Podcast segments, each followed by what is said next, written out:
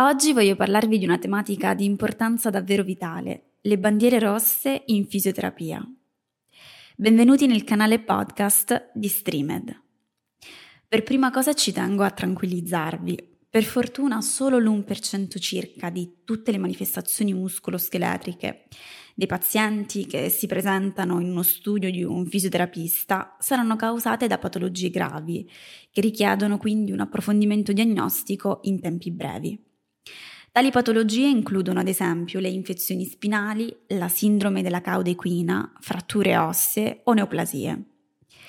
Il sapere individuare e riconoscere precocemente quei pazienti che non trarrebbero alcun beneficio dal trattamento fisioterapico credo debba essere l'abilità più importante che ogni clinico dovrebbe possedere, al di sopra delle conoscenze di qualsiasi tecnica manuale.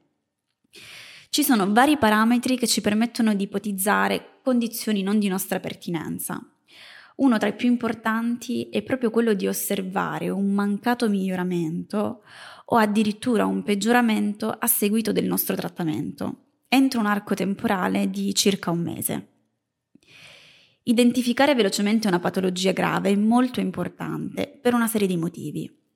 Prima di tutto riusciamo attraverso una diagnosi precoce effettuata dal medico specialista a migliorare in modo importante la prognosi, migliorare il servizio sanitario da noi erogato ed abbattere costi economici sanitari non necessari. Tuttavia, saper riconoscere ed identificare patologie gravi risulta spesso difficile, per il semplice fatto che riescono a mascherarsi bene in classiche condizioni muscoloscheletriche, soprattutto nelle prime fasi della malattia. Appunto per questo in aiuto ci vengono proprio le tanto famigerate red flags, che fanno parte di quel sistema bandiere che viene utilizzato molto in ambito fisioterapico. Il sistema di bandiere descrive il paziente dal punto di vista clinico e psicologico ed è composto da bandiere rosse, arancioni, gialle, blu e nere. Ma nello specifico, cosa sono le bandiere rosse?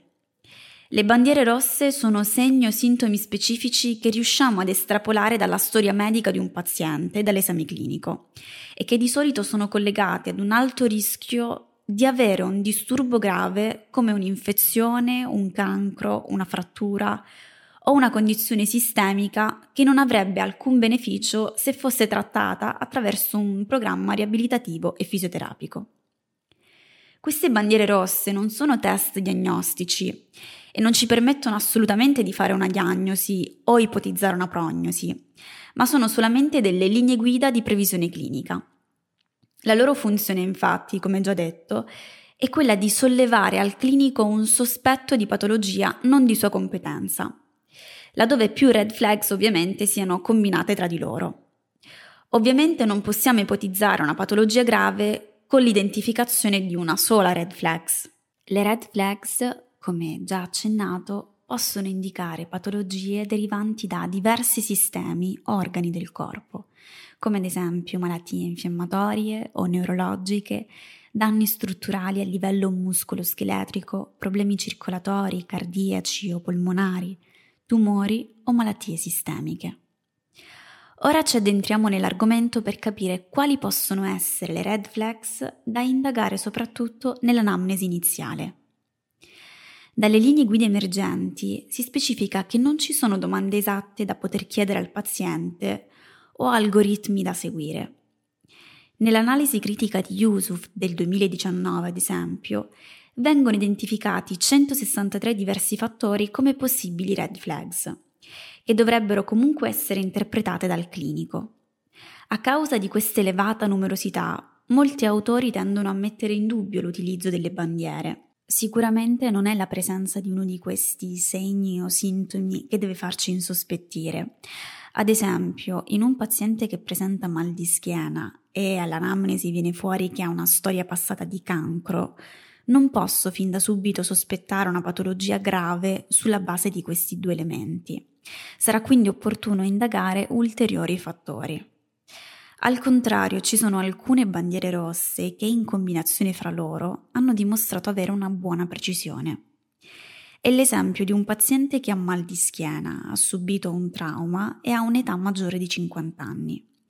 In questo caso il sospetto di una frattura vertebrale è abbastanza elevato.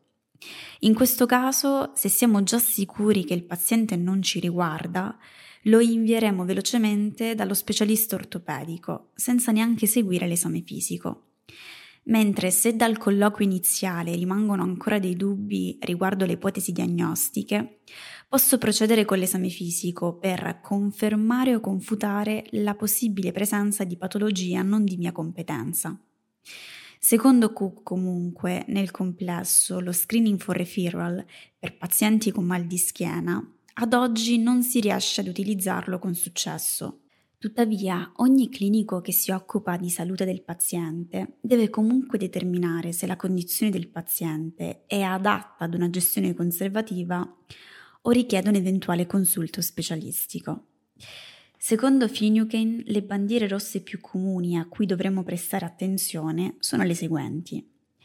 Età superiore a 50 anni, sintomi progressivi che non tendono a migliorare col trattamento conservativo della durata di almeno un mese. Dolore toracico, storia passata di cancro, perdita di peso inspiegabile ed in tempo breve, abuso di droghe, dolore notturno, malessere sistemico con febbre o vomito, nausea o vertigini, sudorazioni notturne. Sempre secondo Cook, ci sono quattro ragioni principali per cui lo screening delle bandiere rosse non ha successo in pazienti con mal di schiena. Innanzitutto i sintomi che il paziente ci riferisce non riescono ad escludere una grave patologia spinale, così come non riescono nemmeno ad identificarla con affidabilità.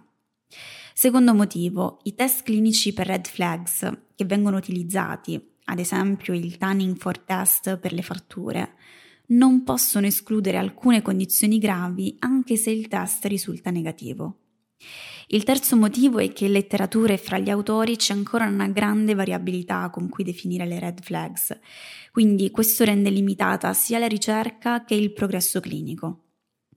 La maggior parte delle linee guida comunque raccomanda lo screening per le bandiere rosse e ci incoraggia ad approfondire tramite ulteriori test diagnostici laddove ci venga un dubbio. Tuttavia dovete sapere che poi in clinica almeno l'80% dei pazienti che si presenta ha almeno una bandiera rossa. Appunto per questo il discorso talvolta si rende più complicato di quanto si pensi. Andiamo ora sullo specifico e parliamo di alcune di quelle red flags che vengono più comunemente osservate durante la pratica o se chieste ci vengono riferite dal paziente stesso. La prima bandiera è storia di cancro. È importante indagare se il paziente ha avuto un cancro precedentemente o se ha familiarità per il cancro. Da qui dobbiamo capire qual è stata la sede di origine, seno, prostata o polmone, ad esempio, possono aumentare l'indice di sospetto per metastasi nella colonna vertebrale. Altra red flag, perdita di peso. Una perdita di peso inspiegabile e repentina, in un arco temporale ristretto, può essere una conseguenza di una malattia o sindrome che toglie l'appetito al paziente. In questi casi è bene comunque chiedere se il paziente sta seguendo una dieta specifica o ha incrementato drasticamente l'attività fisica. La terza red flag è dolore notturno. Molti pazienti con dolore alla schiena lamentano dolore notturno, ma è importante indagare la qualità del dolore. È un dolore che sveglia il paziente? È un dolore che si presenta solo in determinate posizioni? Solitamente un paziente che si sveglia con dolore, ma poi è in grado di riaddormentarsi, non susciterà lo stesso livello di preoccupazione di un paziente che passa la notte in bianco dal dolore o deve sedersi su una sedia per stare meglio. Una volta indagate le red flags, dobbiamo stabilire un livello di preoccupazione, considerando il contesto del paziente, la progressione dei sintomi e le comorbilità presenti.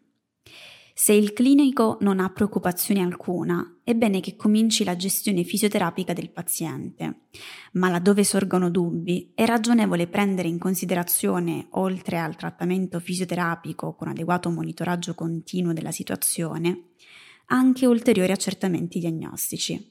Se invece siamo sicuri che quel paziente non ci riguarda, dobbiamo inviarlo con estrema urgenza allo specialista di riferimento, per non far perdere tempo utile che in certi casi risulta prezioso o addirittura vitale.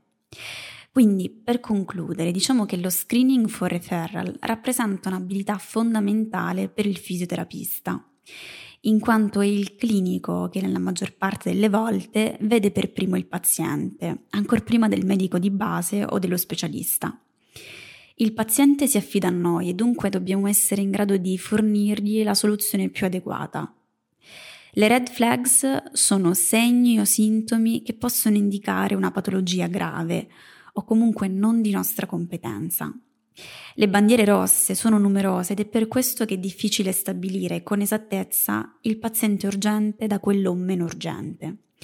Tra le più comuni ricordiamo comunque dolore notturno, storia di cancro, inspiegabile perdita di peso e fallimento del trattamento conservativo dopo un mese. Sarà opportuno considerare il paziente nel suo contesto e non solo tramite la presenza di una o due red flags visto che circa l'80% dei pazienti presenta almeno una red flag. Se vuoi approfondire questo argomento e tanti altri del settore riabilitativo, puoi farlo andando su Streamed e accedendo con il tuo account. Vai su streamededu.com e troverai videocorsi, riviste e approfondimenti aggiornati sulla base delle ultime evidenze scientifiche in ambito terapeutico.